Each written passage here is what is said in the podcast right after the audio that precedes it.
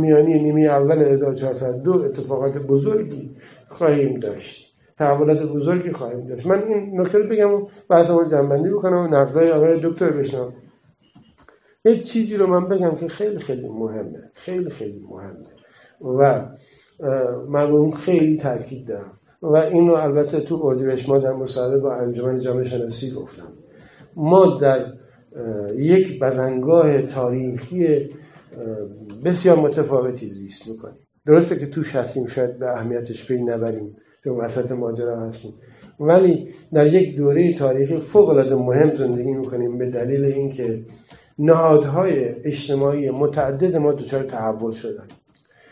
نهادهای اجتماعی قرن به قرن یا چند قرن به بعد تغییر می‌کنن. این یعنی قرنها طول می‌کشه تا نهادهای اجتماعی تغییر بکنن. و این اتفاق الان در دهه اخیر در ایران رخ داده. نهاد خانواده در ایران به شدت متحول شده. دیگه الگوی زیست مشترک ازدواج دائم نیست. اشکال مختلف زیست مشترک در ایران شکل گرفته.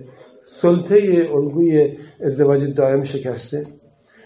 الان یک رساله ای که من دارم راهنمایی می‌کنم اصلا اسمش گذاشتیم همراه یابی اشکال همراه یابی یعنی آدمایی که می‌خوان با هم زندگی جنسی عاطفی بکنن دنبال اشکال مختلف همراه خودشون پیدا می‌کنن. و این همراه یابی ها بسیار متنوع شد. و حتی دیگه نیروی دین نهاد دین در زیست خانوادگی تا حد زیادی جایگاهش از دست داده. حتی در واقع تو عقد و مراسم ازدواج اینا هم با نیروی دینی نیست. اون مناسک دینی چون مناسک ازدواج ازدواج در واقع از من یعنی مناسک به اضافه قرار داد. خب نیروی دینی هم در این مناسک داره حذف میشه. خب خانواده تحول بزرگی رخ داده. خانواده اون جایی است که در واقع نخستین تحولات اونجا رخ میدن و بعدا وقتی گسترش پیدا می‌کنن اثر خودشون نشون میدن. تحول بزرگ دیگه نهاد دینه. نهاد دین برای نخستین بار اقتدار اجتماعی خودش رو از دست داده. من چندین جا این رو نوشتم و گفتم قبل از جنبشم با انجمن مصاحبه کردم اینو گفتم و همچنین با انصاف نیوز. برای نخستین بار در تمام تاریخ ایران نهاد دین اقتدار اجتماعیش رو از دست داده و برای نخستین بار سازمان روحانیت جایگاه اجتماعیش رو از دست داده. من سالاست که دارم اینو میگم. سال 96 گفتم که میزان نفرتی که از روحانیت هست خطرناکه و یک روحانی در پاسخ من نوشت که جامعه شناس جامانده از جامعه. آقای رسول چگینی و الان دلم می‌خواد پیداش کنم بگم حالا کی جامانده از جامعه؟ حالا این اما پرانی رو ببین. حالا تازه این اول ماجرا است اما پرانی.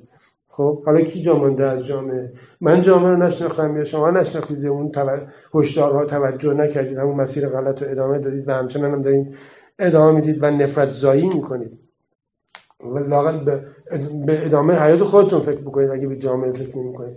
عرض کنم که این اصلا در تمام تاریخ ایران سابقه نداره.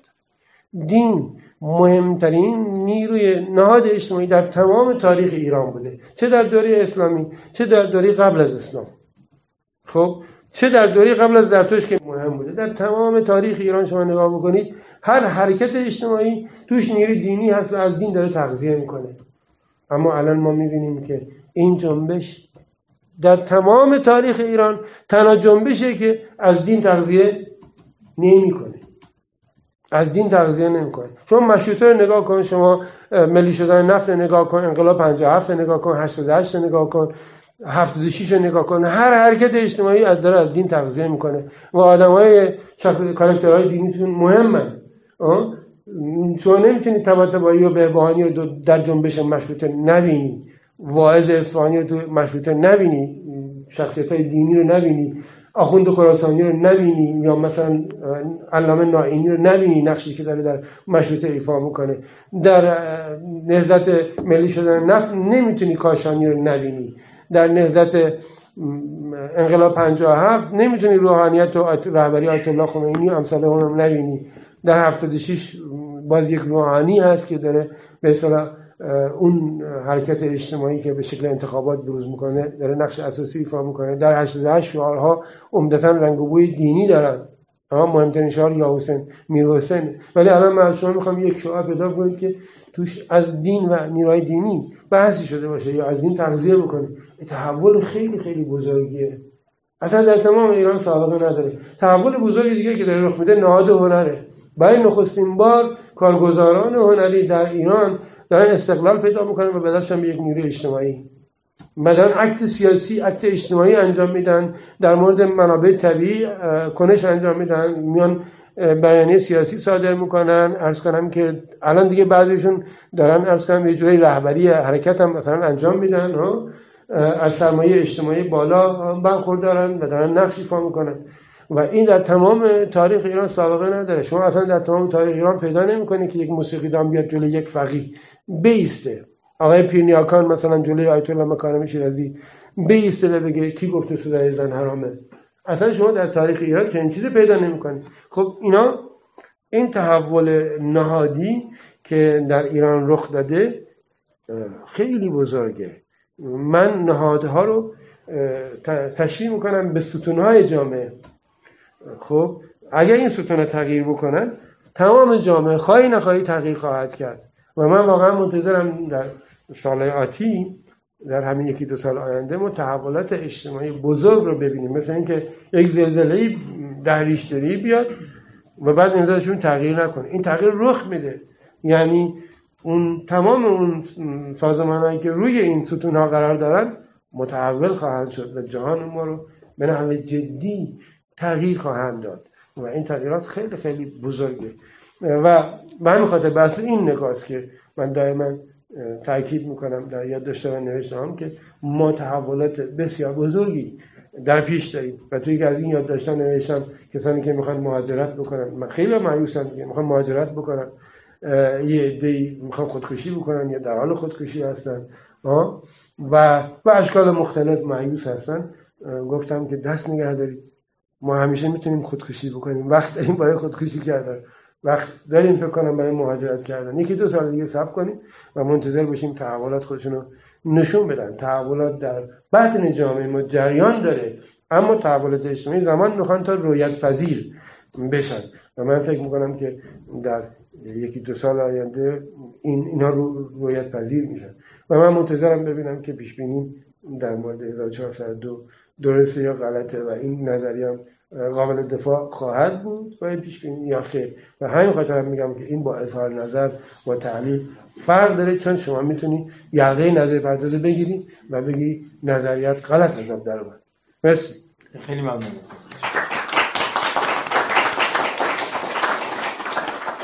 فقط مثبت دیگه این تغییرات یه جوریه که ما مهاجرت نکنیم و خودکشی آره من من مثبت آره من مثبت میگم. آره بفهم.